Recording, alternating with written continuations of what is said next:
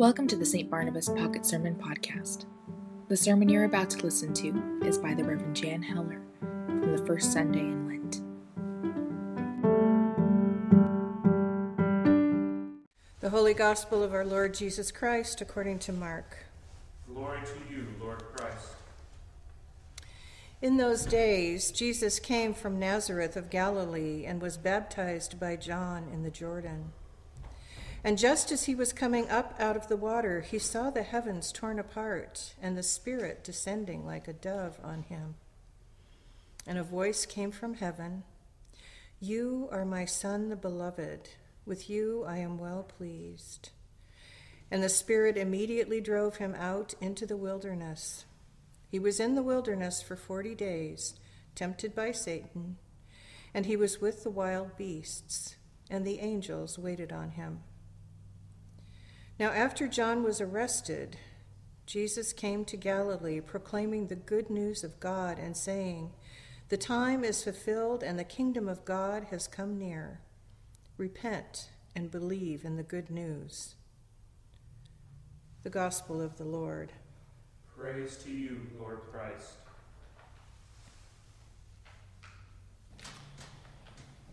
In the name of God, Father, Son, and Holy Spirit.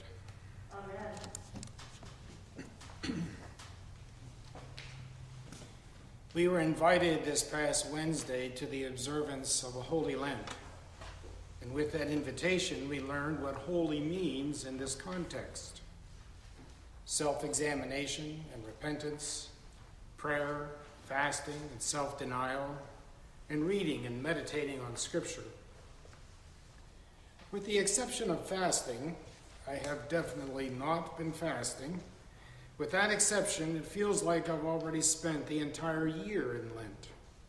Indeed, it was a year ago this coming Wednesday when we met for our first Lenten soup supper. And at that time, we debated whether to go forward with the supper or to cancel it.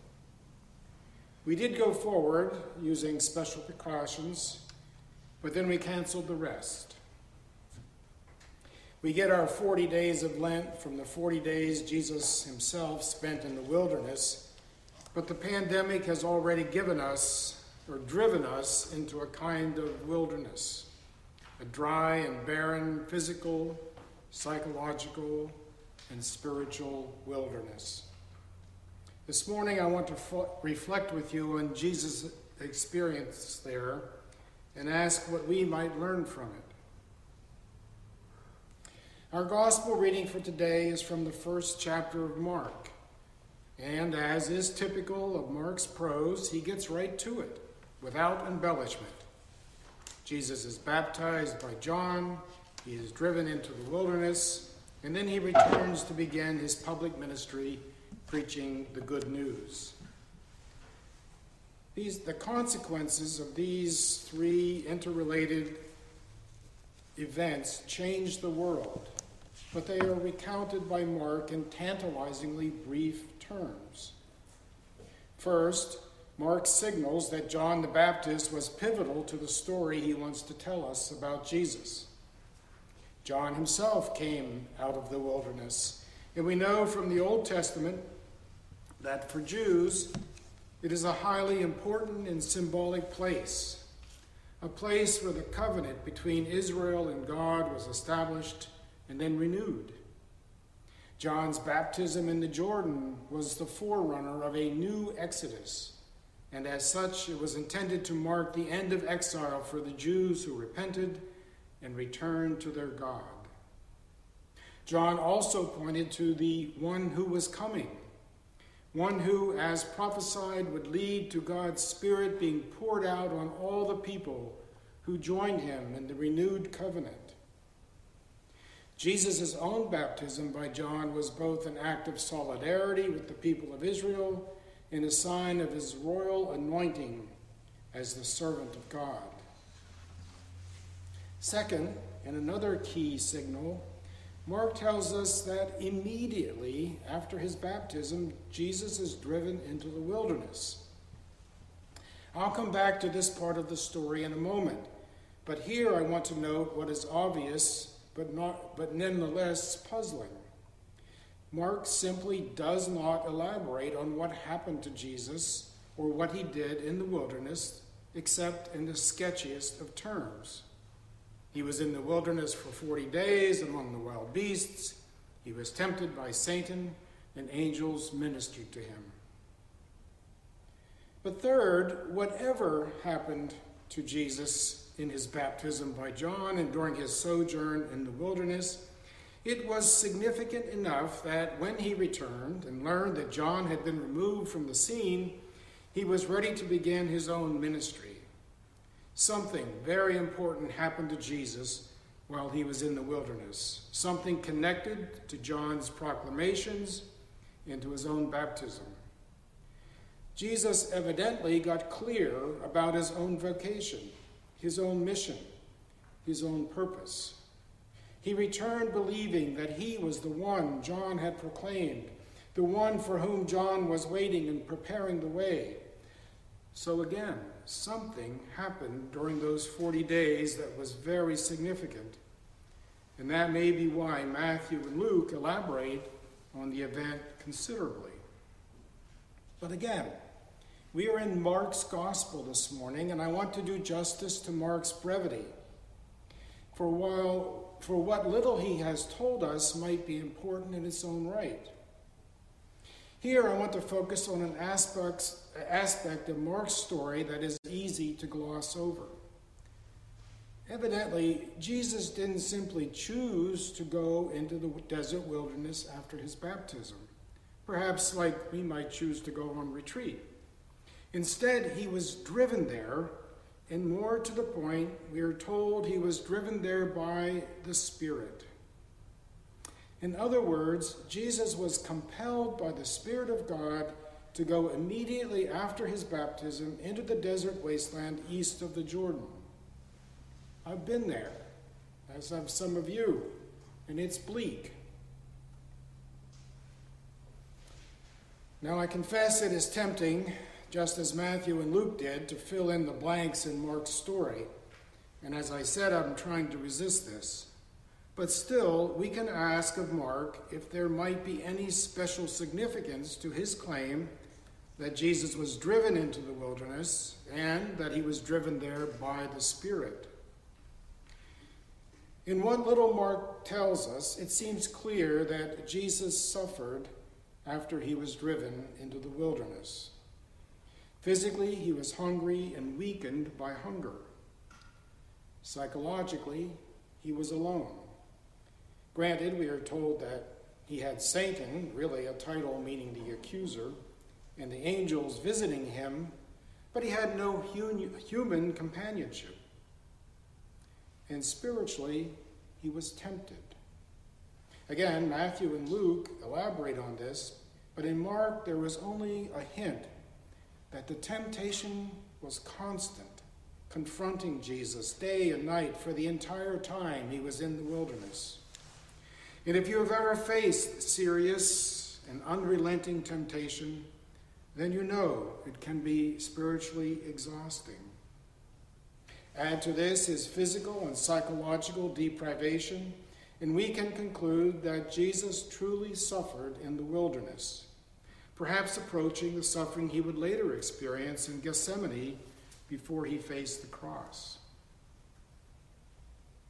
But there is yet another observation to ponder about Mark's brief reference to Jesus being driven into the wilderness. He was driven to all this suffering in the wilderness by the Spirit. Think about that in terms of your own wilderness experiences of suffering. Think about the last year of suffering for so many of us. Do we think of ourselves as being driven to our suffering by God?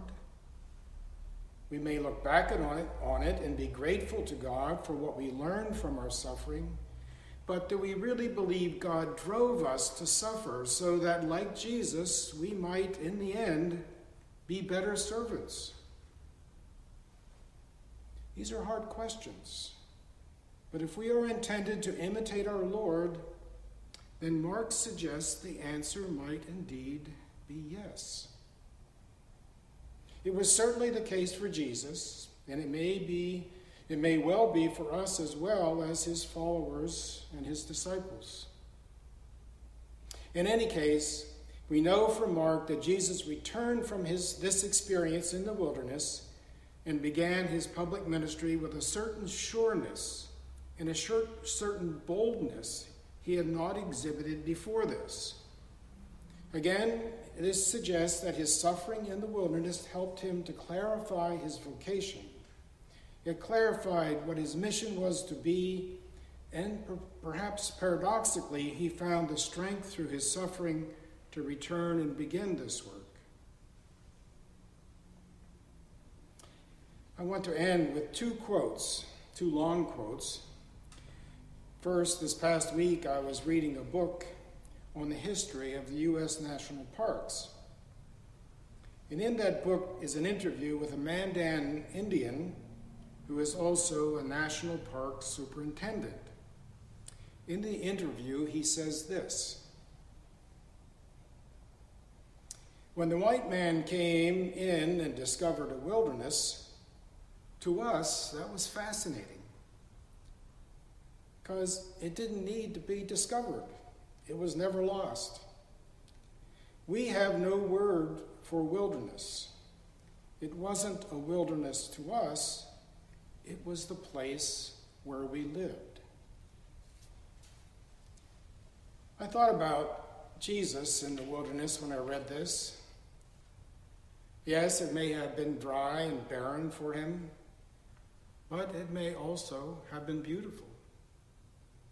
And yes, it may have led him to experience hunger, loneliness, and exhausting temptation, but he may also have found a home there. If not a place to live, then perhaps a place to return to. We are told that during his public ministry, he often went off to a lonely place to pray. Perhaps he carried the wilderness back with him into his life and society. And second, regarding what Jesus may have learned from his suffering during those 40 days, I want to end with a poem from St. John of the Cross called Soul Candle. My soul is a candle that burns away the veil, so that now I have only the glorious duties of light. The sufferings I knew have initiated me into God, and I have become a holy confessor to all. When I see their tears running down their cheeks, I see they are falling into God's hands. And I can say nothing to their great sorrows except what I have known, and that the soul is a candle that burns away the veil, so that now we each have only the glorious duties of love. For the sufferings we have known have initiated us into God. And so now all we have are God's own glorious cares. Just like Jesus, so for us. The sufferings we have known have initiated us into God.